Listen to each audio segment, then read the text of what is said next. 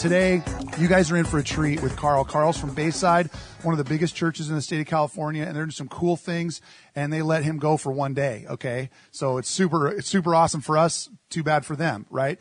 Uh, Carl's a good friend, so when he comes out, he has a really loud shirt on. I want you guys to be extra loud for him, louder than his shirt, okay? Come on, come on, come on.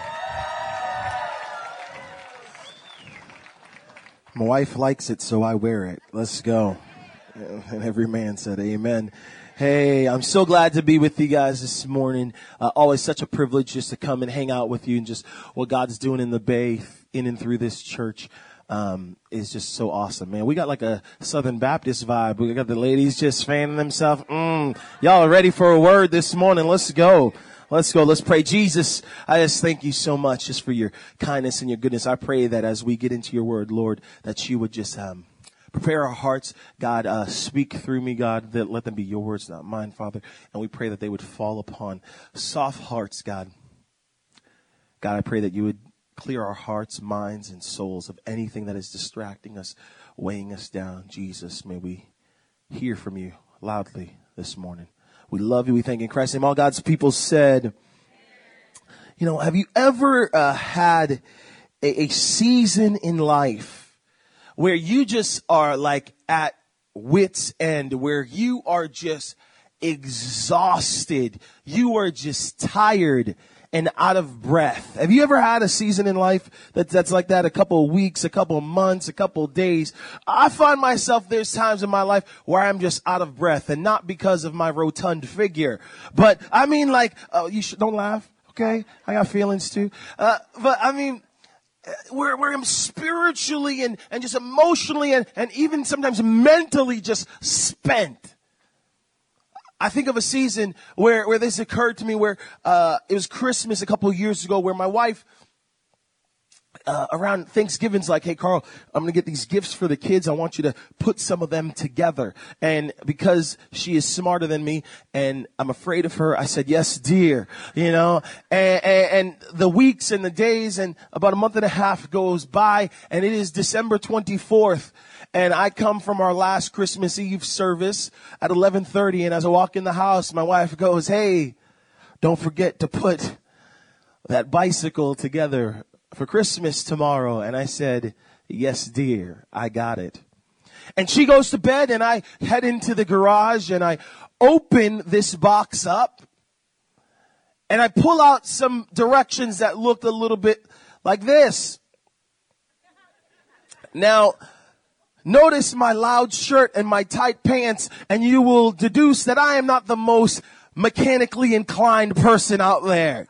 So I'm staring at these blueprints and I just start letting my mind wander a little bit because I start to get a little bit overwhelmed and I start thinking to myself, okay, uh, how am I going to put this bike together? And let's say the good Lord helps me and I actually do put it together tonight. Then I got to go get a helmet. But then I don't know what kind of helmet to get for this child. But after I get a helmet, now I've got to teach her how to ride this bike. And after I teach her how to ride this bike, I'm going to have to get her another bike. That's going to cost some money. And I got to teach her how to ride that bike. And then she's going to start getting older and then she's going to start going to school. What kind of school am I going to send her to? Am I going to send her to a private school or am I going to send her to a public school? Private school has great education, but public school, I want her immersed in culture. And then she's going to grow up and she's going to go to school. And next thing you know, she's going to get a boyfriend. And now I got to get a gun. And I don't know how I feel about guns, but I got to get one anyways. And then she's going to graduate from high school. And then she's going to go off to college. She's going to go to college. She's going to get another boyfriend. Hopefully not the guy from high school because I didn't like him very much. And now her and this new boyfriend, they're going to say they want to get married. Now I got to pay for a wedding. And I got two daughters. So that's two weddings. Oh my Lord, where am I going to get this money? I'm a pastor. I haven't put enough in savings. And now I got to think about my dear wife. How, what are we to do when we retire and the kids aren't here anymore? Oh Lord, I'm not to put this bike together tonight. And I didn't put that bike together. It sat in that box for 18 months. Hey, hey, you gotta do what you gotta do. I was out of breath. I was out of breath. Right? You got those seasons in life where you were just tired. You were just tired and weary and you're like, I cannot put another foot in front of the other. Well, friends, I want to tell you this morning that's not the way that God designed us to live. That's not God's desire for us. That's not God's desire for his children. We sang it in that song, who the son sets free is free indeed. I am a child of God, and as children of God, he desires for us to breathe. And if there's seasons in your life, if you're in that midst of that season right now, you just came out of it, you are not alone. All throughout scripture, specifically in the New Testament, we see followers of Jesus Christ, the men who walked with Jesus for three and a half years go through these times of confusion where they're so caught up, they are so uh, future focused that they don't know how to handle the difficulties and the stress of life in the present. And in this account, this narrative that we're going to read this morning out of John chapter 21, John gives us a picture of what Jesus really wants it to look like for us. Give you a little context before we get into the passage. See, Jesus has, has gone to the cross and died for the sins of humanity, and Jesus has been buried and resurrects from the grave. And after three days, God resurrects Jesus from the grave, and Jesus now fully God, not just God and man, but fully God, spends about 40 days here on earth with his disciples, presenting himself to his disciples, presenting himself as fully God to, to some women and different folks that were walking with Jesus. And here, this is the third time that Jesus presents himself to the disciples. Look what it says in John chapter 21. Afterwards, Jesus appeared again to the disciples by the Sea of Galilee. It happened this way. Simon Peter, Thomas, also known as Didymus, Nathanael from Canaan in Galilee, and the sons of Zebedee, and two other disciples were together. I'm going out to fish, Simon Peter told them. And they said, We'll go with you. They went out and got into the boat, but they caught nothing. Just as day was breaking, Jesus stood on the shore, yet the disciples did not know it was Jesus. Friends, sometimes Jesus is right in front of us, but we're looking every way but at the Savior. And we're asking Jesus, Where are you? And he's like, I'm right here. Jesus said to them, Children, do, do you not have any fish? They answered, No. He said to them, Cast the net on the right side of the boat, and you will find some. As they cast it, and now, and so they cast it, and now they were not able to haul it in because of the quantity of fish. The disciple whom Jesus loved therefore said to Peter, It is the Lord. When Simon Peter heard that it was the Lord, he put on his outer garment, for it was stripped for work, and he threw himself into the sea. The other disciples came, came in the boat dragging the net full of fish, for they were not far from the land, but were about a hundred yards off.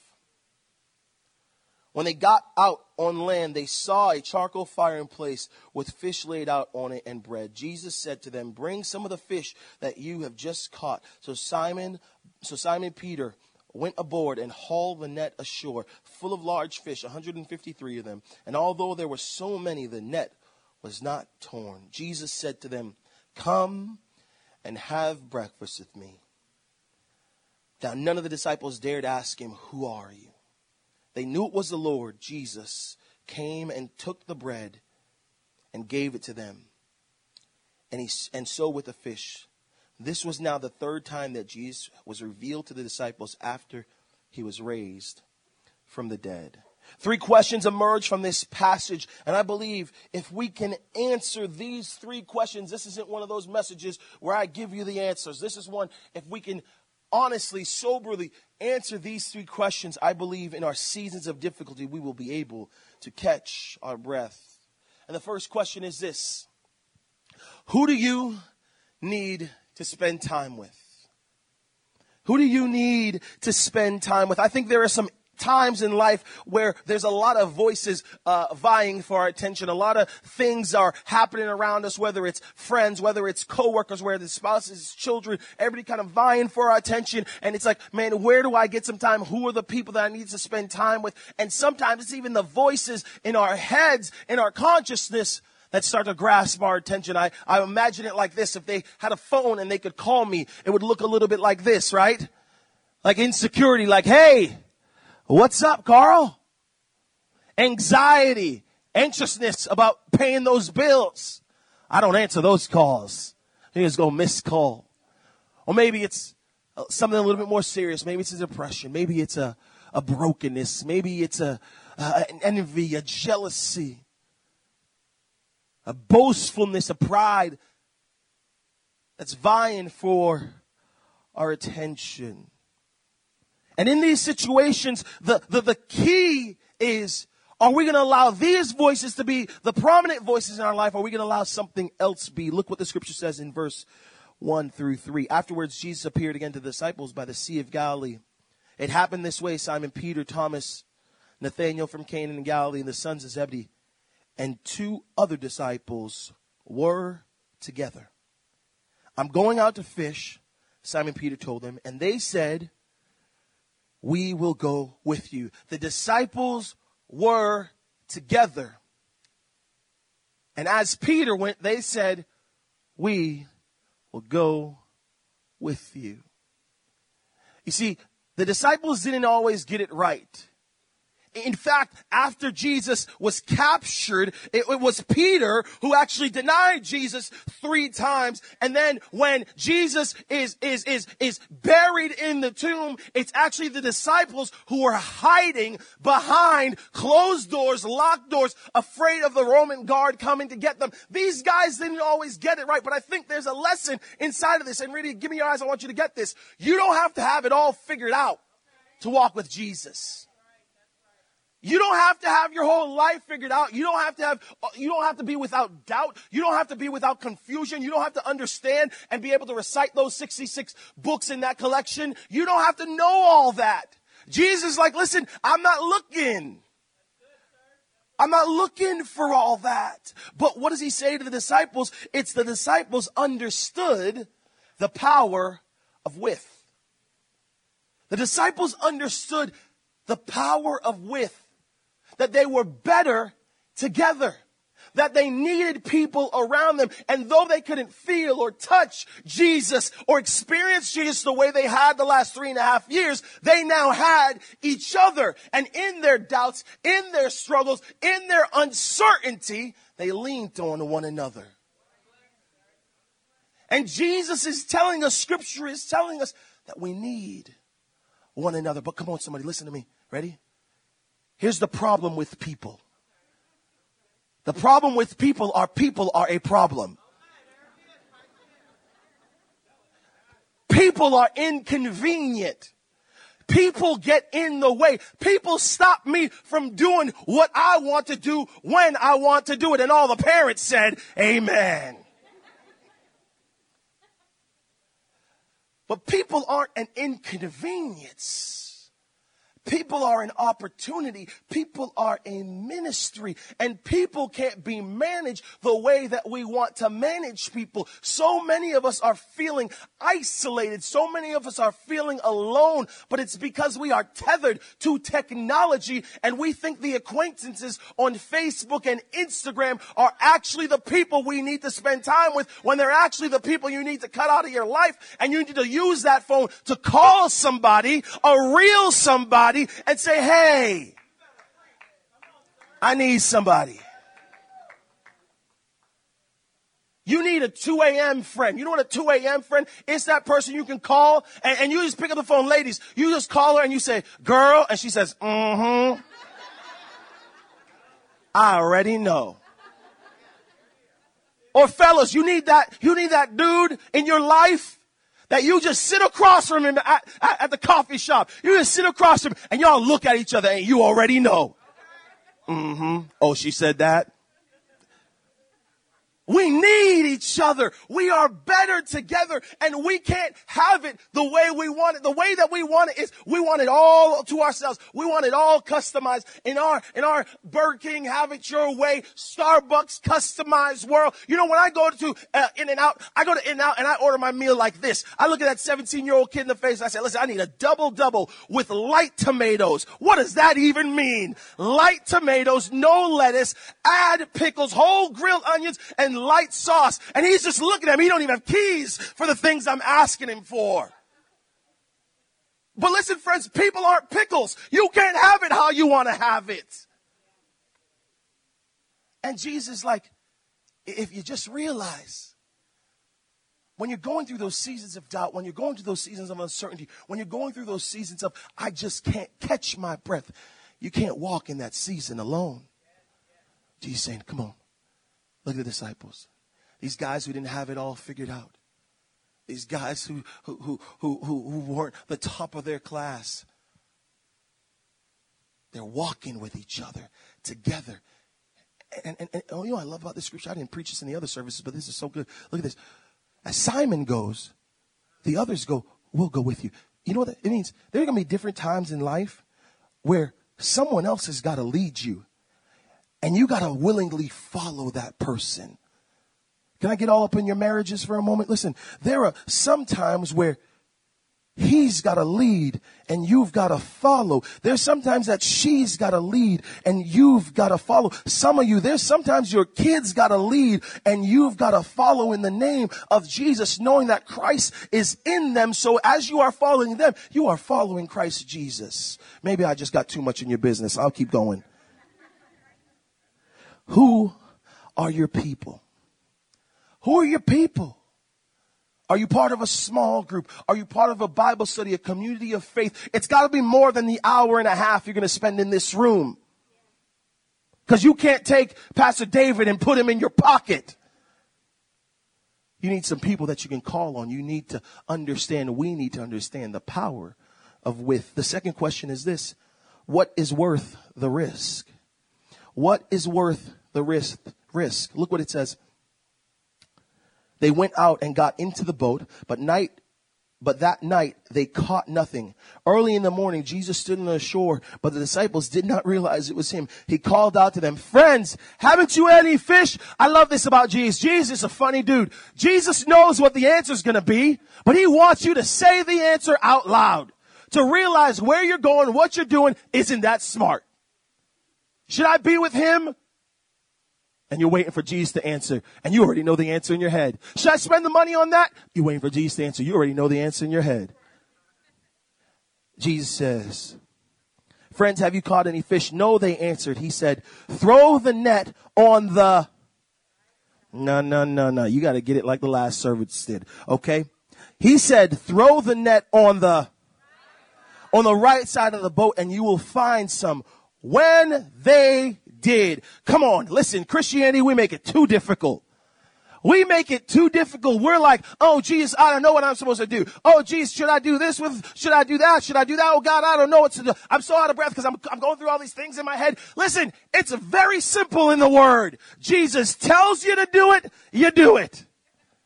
Jesus commands us to do it, we do it. It doesn't mean you gotta like it. It doesn't mean you gotta agree with it, but Jesus is sovereign. So when Jesus says the right side, don't you dare throw it on the left side. Don't you dare throw it out the back side. Don't you dare throw it out. He says the right side. So many of us are in situations, are in struggles, are in seasons of unrest in our life because Jesus told you six months ago to throw it on the right side and you threw it on the left side and now you're wondering why you're sitting in that boat like that. He says, throw it on the right side. Throw it on the right side. And they were unable to haul the net in because of the large number of fish. Now, this isn't prosperity gospel. I'm not telling you every time you obey God, there's going to be fortunes, you know, in front of your home. But what Jesus is saying here is saying there's a blessing in our obedience. There's a blessing in our obedience. You know what that blessing is? It's called peace of mind. A peace that surpasses all understanding. When we obediently follow Christ, that's what he does. Scripture says, seek first the kingdom of God, and then all these things will be added to you. Seeking first God's kingdom means submitting oneself to the lordship of God. I'm submitting myself to God. And when I submit myself to God, God brings on and adds on all the desires of my heart. But many of us don't even realize what we really desire because we're not underneath the lordship of God. You might be desiring that new car. You might be desiring that new relationship. You might be desiring that new job, but you aren't under the lordship of God. So you don't even know that that car's beat up and it's a lemon. You don't even know that job's not the place for you to be. That relationship isn't the one you want to be in. God's saying submit yourself to me risk obeying me in the difficult times, in the inconvenient times, in the unconventional times, and watch the blessing of peace that I bring upon you. Watch the blessing of peace that I bring upon you. But you know why many of us are afraid to risk for Jesus? Because we're afraid of failure. So because we're afraid of failing, because I'm afraid of failing, sometimes I won't even try. Can I, can, can I be honest with you? What month is it? It's August? I've had a gym membership since uh, January 11th. Ask me how many times I've been to the gym. Zero. It is across the street from my house. I am convicted this morning standing up here. Come on, but do you say God to take care of it? Come on, sister. Oh Lord. I better work my fat butt out. He can take care of nothing. But why don't, why don't, why don't I go to the gym? You know why I don't go to the gym? Because I'm afraid of failing. I'm afraid that I'm going to show up and, and, and the young bucks that are on my staff are going to be at the gym. They're going to get there earlier than me. They're going to be showing me up lifting all types of weights. I can't lift no weights.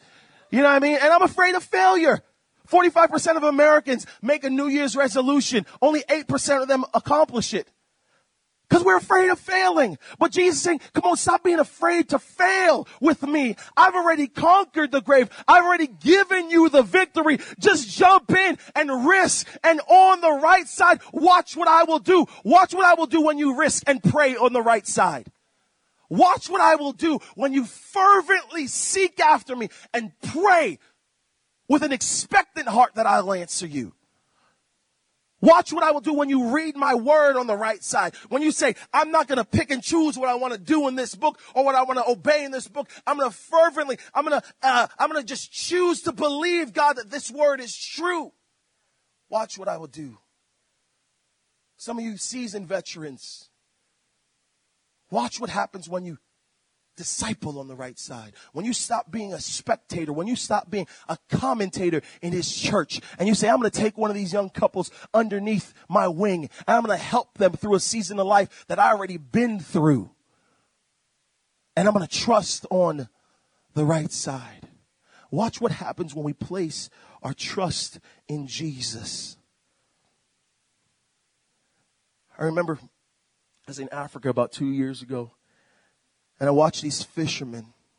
They, they would bring their boats in about a hundred yards from the shore. And then these men would rush against the tide with these buckets above their head. And, and the, the guys on the boat would put fish into their buckets and then they would go and deliver those buckets to the fish market just past the beach.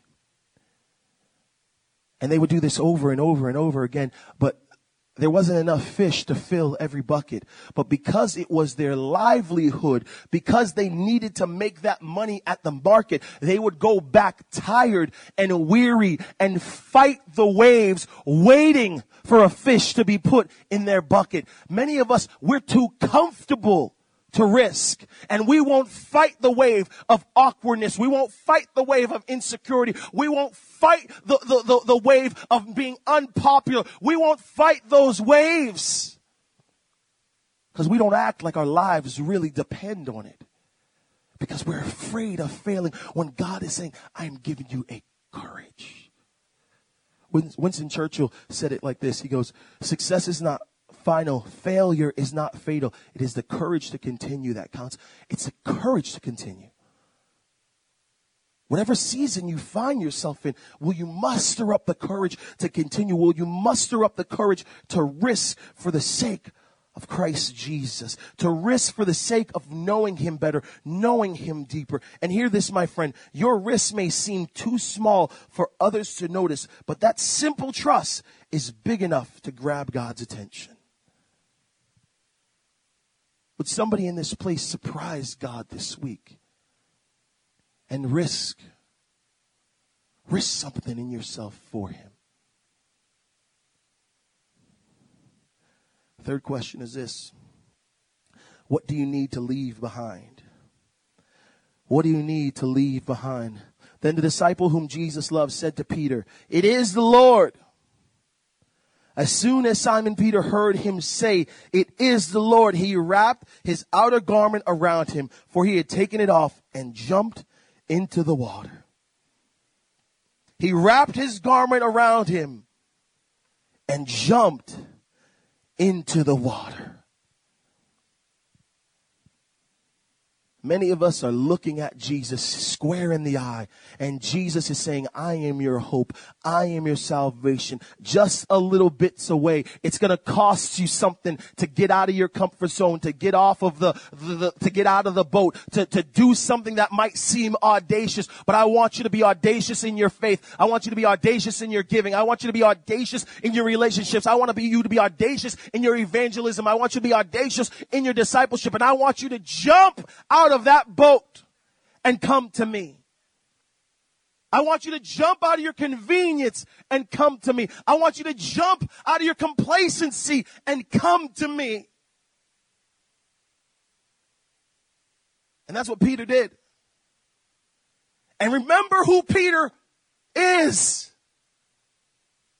Peter was the one always going off at the mouth about how much he trusted Jesus, how much he believed in Jesus. But when Jesus told Peter that he was going to go to the cross to die for the sins of humanity, Peter said, no, no, no. Why can't you stay here? When Jesus took Peter up on the mountain and Elijah was there and Moses was there and Jesus was like, I'm showing you my full glory. Peter's like, no, no, no. Let's build a tent and let's stay here. When the soldiers came to get Jesus in the Garden of Gethsemane, it's Peter that took out the sword and cut the Roman's ear off. It was Peter who stood by the fire and denied Jesus three times to a child. It was that man. It was that man who finds himself sitting in that boat with a choice to make. Am I going to keep being that guy I used to be, or am I going to be the man of God that He's called me to be? You got to understand this multiple times in Scripture after Jesus calls Peter into full time ministry after he calls him into discipleship and says, come and follow me. I'm going to make you fishers of men. Multiple times Peter goes back to fishing. He goes back to his old life. This is the last time we see in scripture that Peter is fishing in the sea. Because he goes, this is who I am. Jesus told me who I am. He told me I'm a son of God. He told me I was a man of integrity. He told me I was a man of character. He told me my marriage is going to be all right. He told me my kid's going to come back. He told me the money's going to work out. He told me I don't have to have jealousy or lust or anger in my heart. Jesus told me who I am. So I'm going to quit letting everything else tell me who I am because Jesus has promised me. I am a son of God, that I am a daughter of God because he is the Lord. So I'm going to get out of that boat. Friends, many of you this morning, you got to get out of that boat. You got to get out of that boat. You got to jump out of it. Listen, I can't push you out the boat. You just end up all wet. You just end up in mess if somebody else is pushing you off the boat. Husbands, she can't drag you out of the boat. You got to jump. You have to make an active decision to say, Yes, Jesus. Yes, Jesus, I trust in you. Yes, Jesus, I believe in you. Yes, Jesus, I'm going to quit looking back so I can look forward. Yes, Jesus, I'm going to go where you called me when you call me. Because you are the Lord. And I love the way that Bob Goff, the author, says this. We can't change much if we don't quit much. We're always seeking for things to change, for things to change, but we won't quit doing the things that we did that got us in that same situation. And friends, this morning I want to give you an encouraging word. I want to give you a word of freedom you need to quit some stuff today. You need to leave some stuff behind. You need to leave some stuff in that boat. You need to leave some stuff in this room and walk out of this room this morning in freedom, in hope, with a heart full of confidence, not in yourself, but in Christ Jesus. We need to quit keeping score with each other. We need to quit keeping score. We need to quit looking at each other and judging, saying, oh, you, you, know, me and my wife, we do this all the time this is probably just us because y'all are too Christian. But we'll, we'll, we'll wake up and go, oh, you slept more than me last night. Anybody ever been there? Young parents, you've been there. Oh, you, you don't, you slept so much. Oh, I was up watching you sleep. or you spent all the money. It, you, you, you went out to lunch twice. I saw the bills. You went out to lunch twice. But that Target red card, that comes four days later. So you got some time, right? Yeah. I know about that red card. And we're keeping score. We need to, we need to quit believing we are who we used to be. You're not an addict anymore. You're not an addict. You may still have to walk through that, but that's not your name anymore. Jesus has told you who you are. We need to quit letting other people decide who we are. You can't keep calling that young man, that grown man, your son, and quit telling him who he is. You gotta let him work it out. Mom, you gotta let him work it out. We gotta quit everything that's not helpful. If it's not helpful, stop it. I don't have to tell you that. You know it. Me and Pablo were just talking about it backstage. If you're spending more time on your phone than you are with your kids, I don't got to tell you to quit it. You know you got to quit it. If it's a drinking habit, if it's an overeating habit, if it's an anger habit, I gotta just quit it because it's not helpful to me. So many of us are drinking the poison of criticism and judgment on other people that we will never talk to, that we will never encounter, and it's affecting us every time we look at them, every time we think about them, and they're just walking in their life in freedom, but I'm just angry at them all the time. You need to quit that. Walk in the freedom that Christ has given you. We need to quit sorting through our failures. Come on, somebody, listen to me. Quit sorting through your failures. If you are a found son or daughter of Jesus Christ, he says that he has separated your sins as far as the east is from the west. Jesus said there is no condemnation for those who are in him. There is no condemnation for those who are in Christ Jesus. So if God's not condemning you, why are you still condemning yourself? You got to quit it and look forward.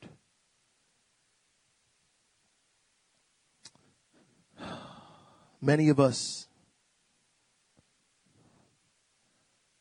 myself included, are wondering when, God, is that peace going to come? Because I feel like I've been in this season too long. I feel like I've been in this season long enough. I feel like this brokenness. I feel like this hurt. I feel like this frustration. I feel like this loneliness has just been an anchor around my neck. Understand this. The fact that the disciples were at the sea that day is because Jesus has previously told them to meet him there.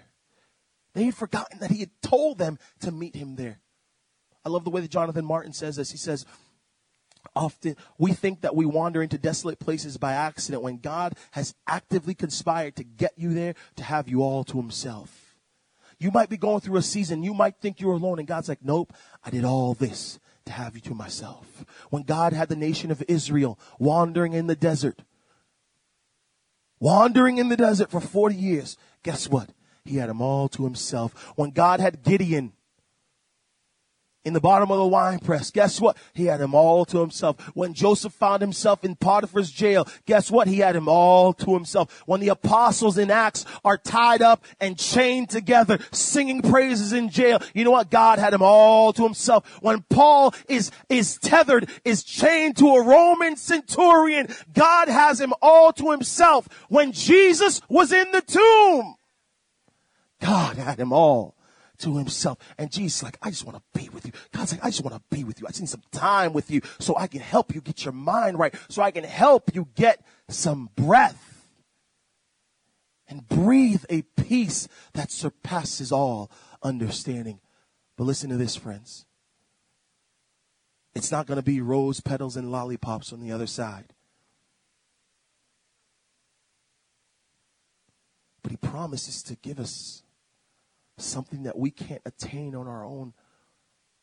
He promises to give us something that only comes when we're surrounded by the right people, that only comes when we're willing to risk for Him and do what He commands us to do, that only comes when we're willing to leave some stuff and stuff behind. But don't miss this. This application, don't miss this. In search of the miracle, don't miss the meal. In search of the miracle, do not miss the meal. Don't look for Jesus to do something out of this world where he wants to be present in the mundane. He wants to be present in the ordinary because Jesus is a God who takes ordinary events with ordinary people and turns them into extraordinary things to show this world his glory. What does he say to the disciples? He tells them, Come and have breakfast. None of the disciples dared ask him, Who are you? They knew it was the Lord. Not until they are rested, not until they stop, not until they focus in the mundane act do they see the Savior as Himself. When Jesus formed Adam and Eve in the garden and He molds them he molds Adam out of dirt. The very first th- next thing that Jesus that God does, he breathes life into him. Friends, every breath you take is a song of praise. Every breath you take is a blessing from God. Every breath you take is a reminder that He's got you. Every breath you take is a miracle is a miracle. Don't miss it. Don't miss it. About eight years ago, my father passed away. One of the lasting memories that I have of my dad is I was in Bahamas preaching at a crusade, suffering for the Lord. And uh, some of you get that in the car. And we stayed an extra day after the crusade. And I'm walking down this pier in Nassau, Bahamas. And my mom and my dad are there with me. And my dad just looks at me and he says, Hey, he sees this little like conch fritter shack. My dad used to love conch fritters. And he says, Hey, let's go in there. Let's get a bite to eat.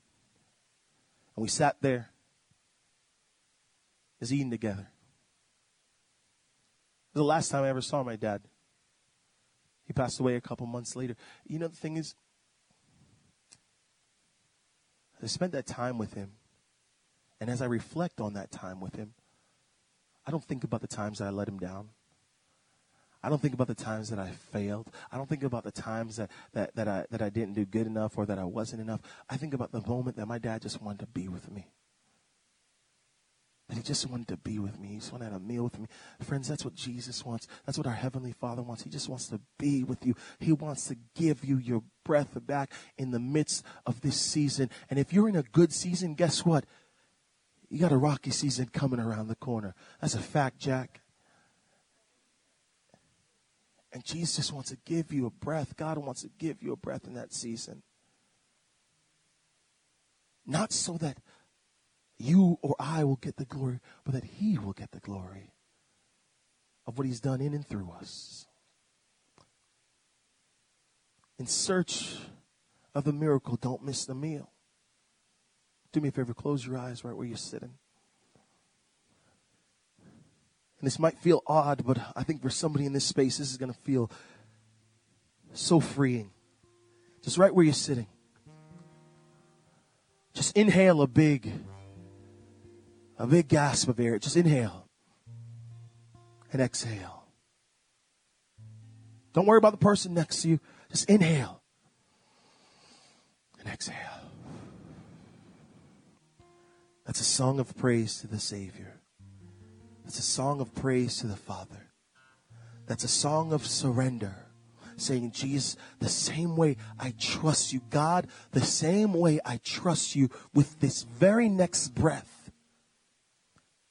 I want to trust you in all areas of my life. I want to trust you in my relationships. I want to trust you in the things I'm willing to risk for you. I want to trust you in the things that I'm willing to leave behind for you. I want to trust you in the ordinary. Jesus, as I breathe this breath, I want to trust you to provide and give and bless me and give me a peace that surpasses all understanding. Father God, may you fill our lungs up with air. And in the same way, may you fill our spirits up with confidence. May you fill our minds up with hope. May you fill up our hands with service. May you fill us up with joy. May you fill us up with gladness. Jesus, may you fill us up with all of your goodness so that the world may see your glory. Jesus, may you bring kind men and kind women around us to be our, our guard, to be those that will walk with us and help us understand the power of together. Would you help us to risk and throw our lives onto the right side as you command us to do. Lord Jesus, would you help us to leave behind all the things that hinder us from getting closer to you? Would you help us to not miss the meal and search the miracle? Would you help us to breathe a breath of fresh air? In Jesus' name, all God's people said, Amen.